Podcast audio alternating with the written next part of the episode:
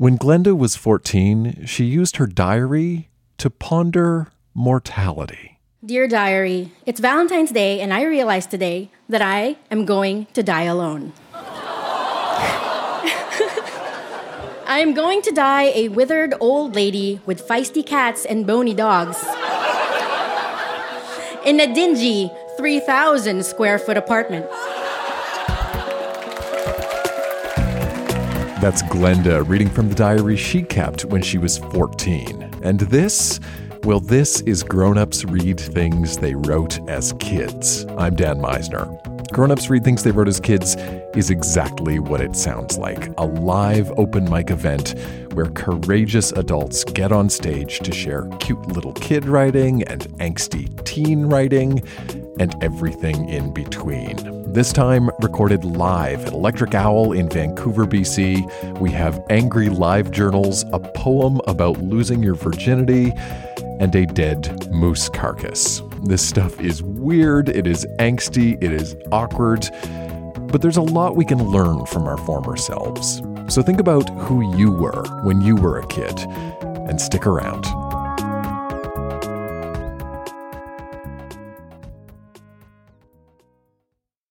A minute ago, we heard from Glenda, who predicted she would die alone in a dingy 3,000 square foot apartment. But that wasn't the only aspect of her adult life she predicted at 14. Here's Glenda live on stage in Vancouver with a few more predictions. I live next door to one of my brothers and his happy family, and they'll have my niece or nephew visit me every week to check if my oxygen tank is leaking.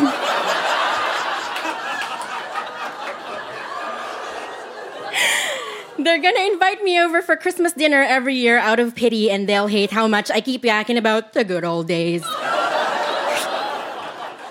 I'll die by slipping on the bathroom floor while they are away on vacation. And by the time they discover me, my body would have been half eaten by cats. anyway, anyway, have I told you that I got my braces last week? My teeth feel confused. They hurt a lot. The person who invented braces must have had a bad childhood.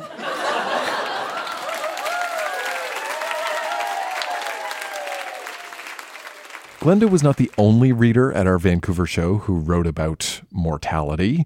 When our next reader, Maria, was 12, she had two tomato plants. That's right, tomato plants. And she wrote about them in her diary. Wednesday, April 24th. Yesterday, I found out the most horrible news. Tomato plants are annuals. Annuals! My mom told me this, and I sat there and I cried on the porch.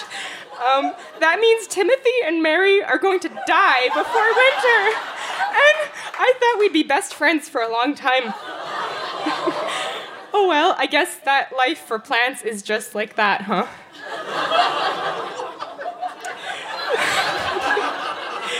Wednesday, June 19th. Something big happened today. Something that I was very scared of getting my period. That's right, today at 6:40 p.m. I found out about it. Yuck. I'm definitely not happy. One minute I'm feeling like, "Hey, it's not a big deal. Every girl gets it." Another minute I'm like, "Oh my god, this is huge. How am I ever going to go back to regular life?" Can't wait for menopause.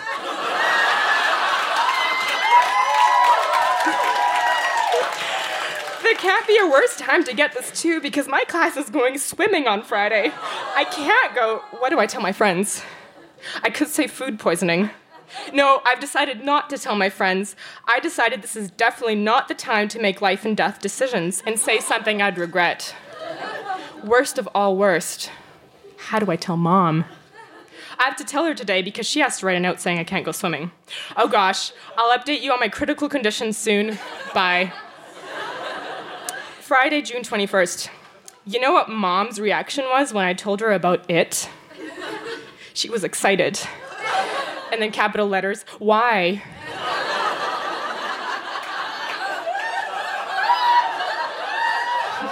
she said, Oh, you're so big. Ugh, that's what everyone's mom says. I wonder why moms get all excited.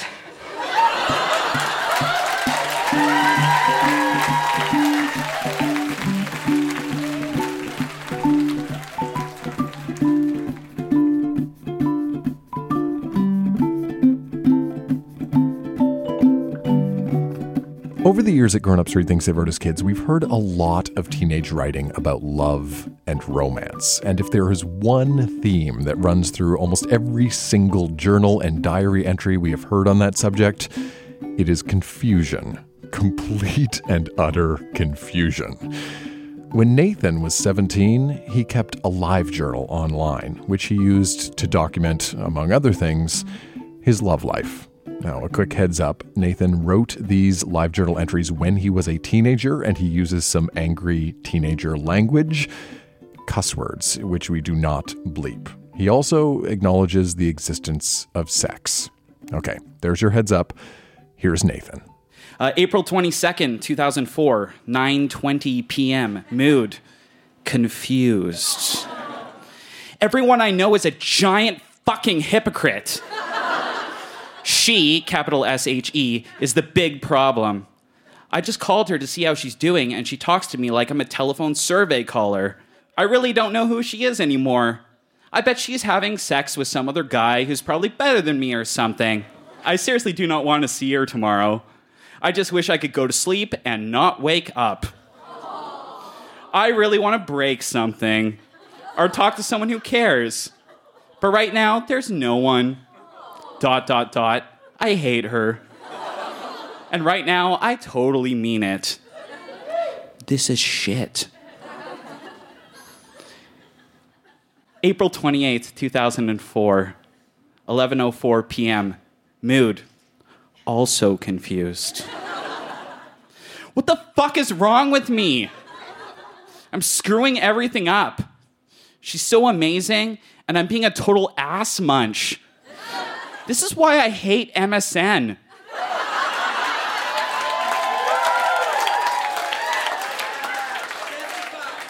I hate it. I don't want to ruin this. I'm scaring myself, though. Well, maybe not scaring, just getting my hopes up. I keep thinking that she is so amazing and that I wish our relationship will flourish and last a really long time. The problem we've only been dating a day.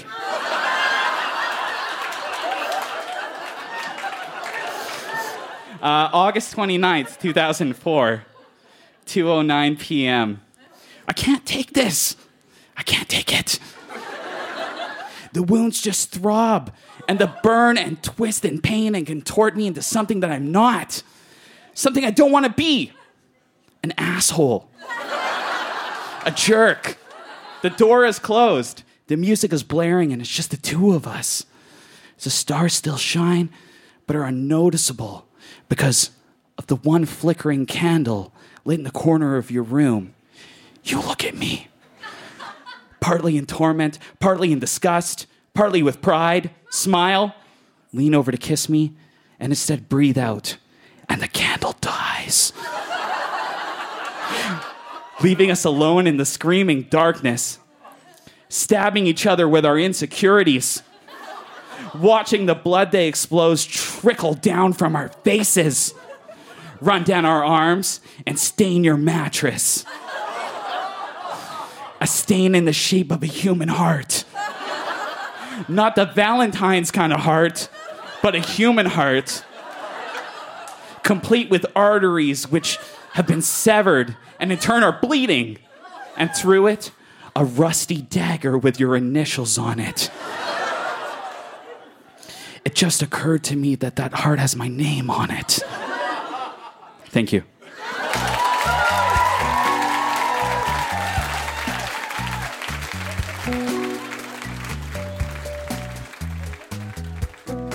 Our next reader, Kelsey, was also confused and frustrated by teenage love, and she brought along the diary entries to prove it. Now, like Nathan's live journal, Kelsey's teenage diary includes some cuss words, which we don't bleep, and it also acknowledges the existence of sex. Okay, here's Kelsey on stage in Vancouver, starting with a diary entry she wrote when she was 15, the day before Valentine's. Uh, February 13th, 2002. I am sick of dreaming, I am sick of hoping, and I am sick of wishing. I am done with love. Love has never given me a chance, so I'm fed up. Screw love, screw the way I'm feeling inside, screw every fucking chance I've had to be with a guy and turned away. The next chance I get, whoever it is, I'm theirs. okay, uh, a few months later, I wrote um, Thursday was a good night. Dustin and Anthony were having a party thing, so me and Chantel and Nicole go. We got a little drunk, and it was real fun. I almost got with three guys. okay, this next one I wrote when I was 16. At this moment, I am kind of melancholy. I'm supposed to work on Saturday. I hate work. I'm going to quit. At the moment, my aspiration in life is to be a news broadcaster. Quotations. Hi, I'm Kelsey Ewart, reporting live for Global News. I'm standing here outside the Parliament building where Prince Harry just arrived. End quotations. then I'd interview Prince Harry, or any prince for that matter, and we'd fall in love. then I'd be a princess, I'd be famous, I'd have fallen in love with Prince Charming, who'd of course sweep me off my feet, and I'd be royalty. What a life! okay, um, this is the most humiliating thing in the world. Uh, it's a poem and it's untitled. And to give you some context, I wrote it hours after losing my virginity. I don't know if I'll make it through. Um, okay. uh, the weight of us proclaims its non existence. The density of the sweaty air between us has no feeling, has no meaning. All we see is darkness and patches of skin. All we taste is spit and breaths of whispers of what we want, of what we crave.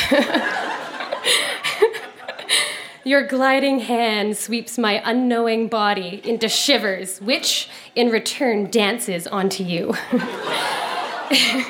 if a word was spoken, only the silences in between would be heard.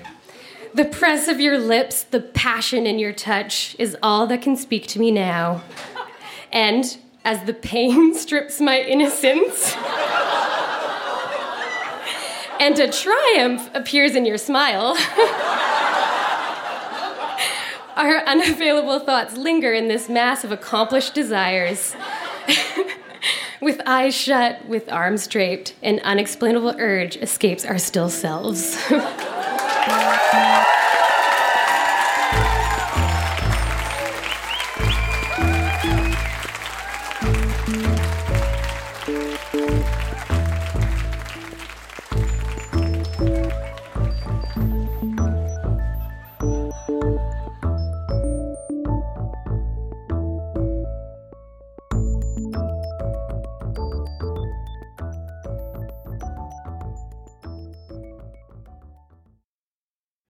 When Garth was 16, he wrote an English exam. And for this exam, students were given a choice of topics, and they had to pick one and then write a short composition.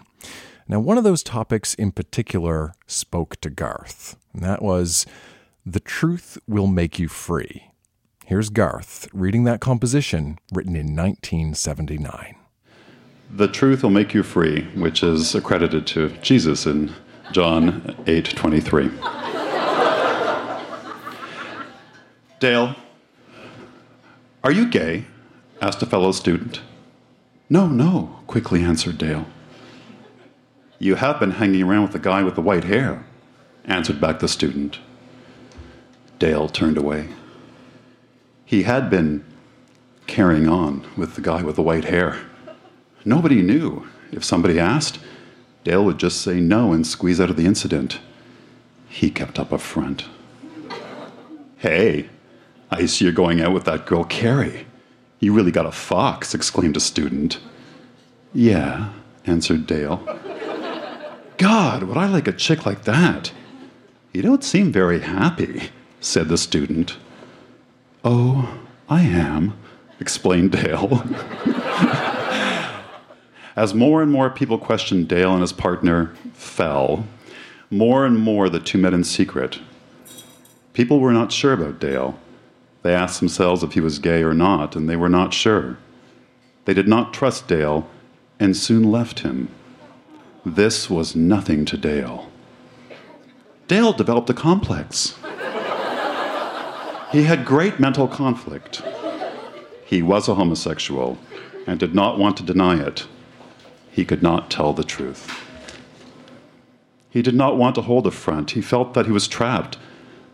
Dale could not do as he pleased. He was always trapped behind the truth. Fell, I was thinking, I don't like living behind a front. Why not tell the truth? I feel trapped behind this front, explained Dale to Fell on one of their meetings. Are you crazy?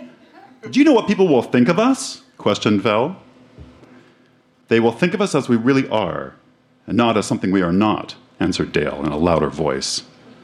Well, then, go ahead. Be Mr. Individual, answered Fell coldly. Dale did tell the truth. People thought of him as unusual, but they began to trust him. He could be himself. The truth made him free.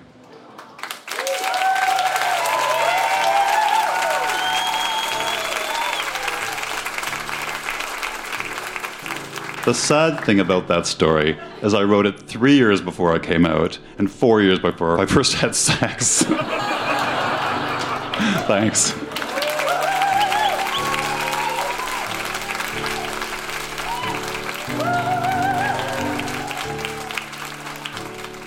Garth is in his 50s now, and after the show, out on the street, Garth reflected on what it was like to be 16 and closeted, having just come out to his teacher in an exam.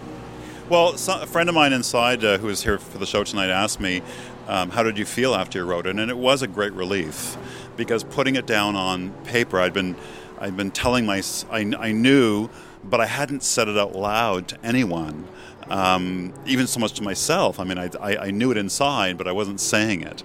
And so the act of putting it down, and not only putting it down on paper, for instance, in a diary, but putting it down on paper and making it public, um, at least to one person, which was the teacher, um, was actually a huge, huge thing. And, and, and I later became a writer, and I later had a column in the gay newspaper.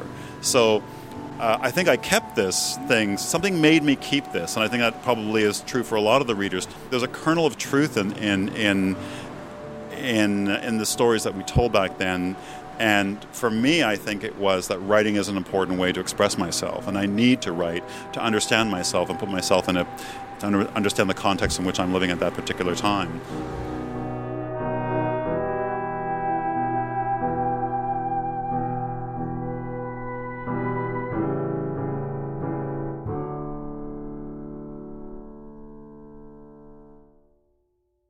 When Andrea was 16, she spent the summer working as a junior ranger, which was a program that gave kids the opportunity to make some money and experience the Canadian North. And that summer, Andrea kept a journal which describes both her wonder and amazement at the natural landscape and some unusual government funded make work projects. Here's Andrea. So, July 4th, I left from Union Station in Toronto boarding the train that would take me away from my normal little life in Windsor to Sioux Lookout. The landscape changed quickly from apartment buildings to open farmland. From there, it transformed into forests dotted with glittering blue lakes. Pine trees became the dominant species of tree, their pointed crowns protruding majestically from the green foliage of their deciduous cousins. The whole scene spoke of the beauty and the natural elegance of the Canadian landscape. I didn't realize our country held such purity within its borders. Somehow I felt like I was coming home to a wilderness that would welcome me. On that first day, I was filled with optimism for the summer days ahead. July 31st. We went to clean the dump today. That's right, a dump. And guess what we did there? We picked up garbage. Who on earth picks up garbage at a dump? That is where the garbage is supposed to be, for heaven's sake. We had to move garbage that had escaped the confines of the dump to another part of the dump. Oh, and we found some really uncool stuff there. For instance, Sandy stumbled across a moose carcass and spent a good bit of time trying to tear the leg apart so it would fit in her garbage bag. My favorite find was a bag of ancient used tampons and pads. Of course, the bag ripped when I tried to pick it up, spilling its contents all over the sand. Not cool. After we had picked up tons of garbage, our supervisor organized Dump Olympics. We played discus with frying pans and had garbage bag hauling contests. Our supervisor played shot put with a sink, too. Who knew the dump could be so cool? so I waited all summer to see the northern lights, and I even spent some time sleeping outside, hoping I would catch a glimpse of them. So, October 28th, our last day in Sioux Lookout, the final perfect touch to our last night together came at 11 o'clock when the Northern Lights finally made an appearance. They put on a spectacular show. They looked like a colored haze spreading across the sky. They created spirals above us and changed from blue to pink to green.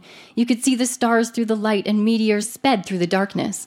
The show continued for an hour, and I stood on a picnic table just trying to comprehend the intense beauty being laid out before me.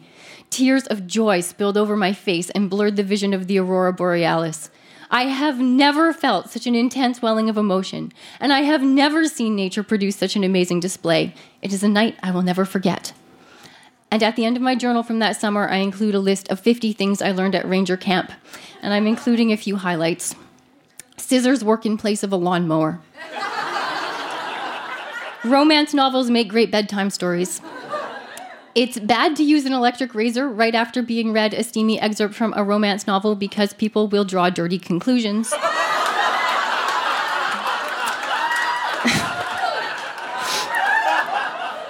Don't put on a ring of birch bark and pretend it's a tube top. You may get stuck and people will have to cut you out. Leeches are fun to play with. Shaving is overrated. Hell, personal hygiene is overrated. When you drop a canoe in a bee's nest, run. When you're at an all girls camp, all guys suddenly seem to have potential. And the very last lesson the world is your bathroom. Thank you.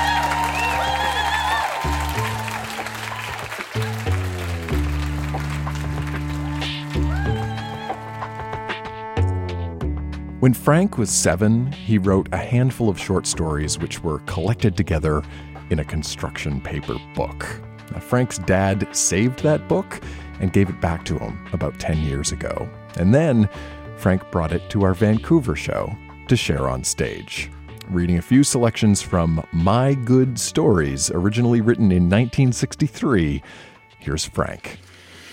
Learning to skate. Once I went to a skating party. There was a clown. I asked him if he would skate with me, and he said no. So I put a bull on the ice, and I gave the clown a red rag. The bull came after the clown. He never went after the rag.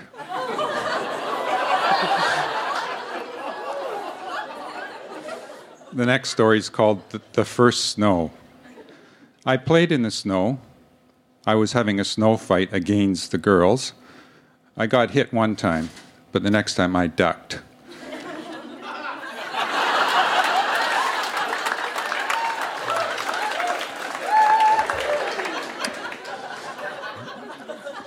The next story is called Why a Monkey Has a Long Tail. Long, long ago, there was a monkey who had a short tail. He was going swimming. He stuck his tail in to see how cool it was. There was a fish who had a toy monkey's tail. And do you know what happened? The fish snapped it on the monkey's tail. It hurt, and the monkey ran home to his mother.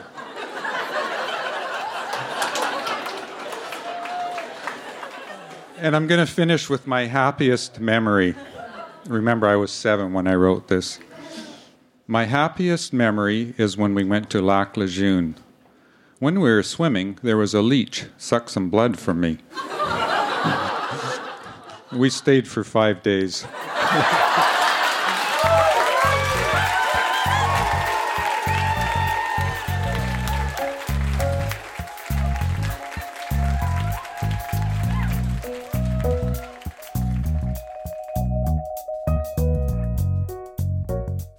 From the ages of 13 to 15, our next reader, Megan, had an ongoing crush on a guy named Brad, and she wrote about him extensively in her diary. As of the last three weeks, I've really come to like Brad.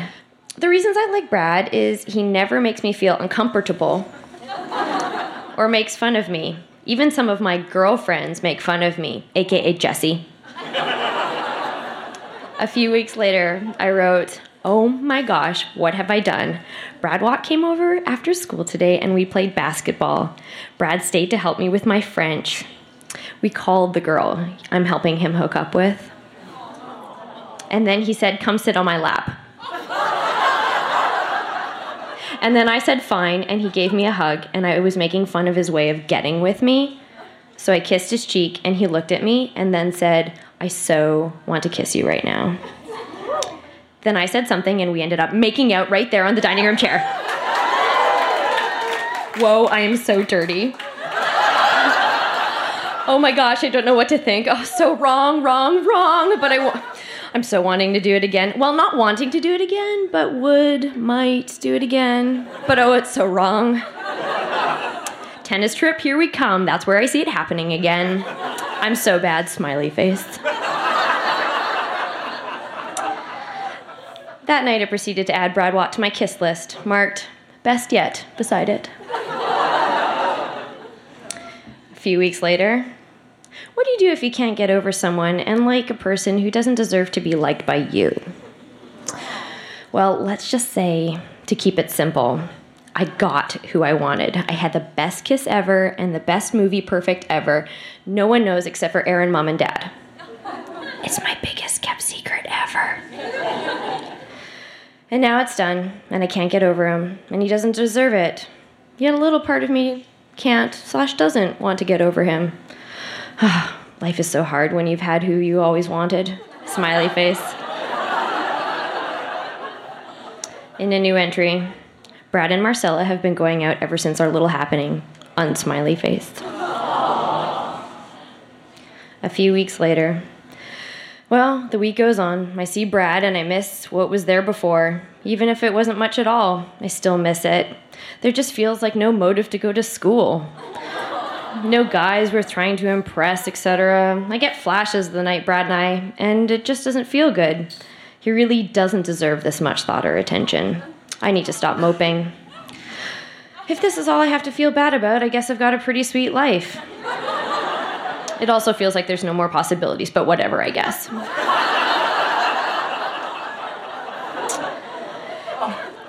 And this entry, I have to assume, was around the time that the grade nine version of me knows that Brad and his girlfriend had been going out for what seems like forever, and I was pretty sure they were going to get married. So I just wrote, Brad isn't man enough for me.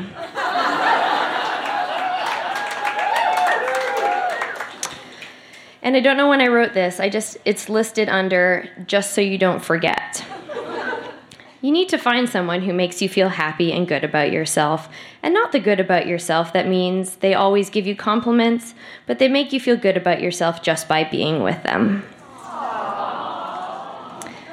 I should note that I'm now 30, and I did in fact find somebody that made me feel that good about myself. And even though when I was 15 there was no way of telling who that person would have been, it actually ended up being Brad Watt, and he's here tonight.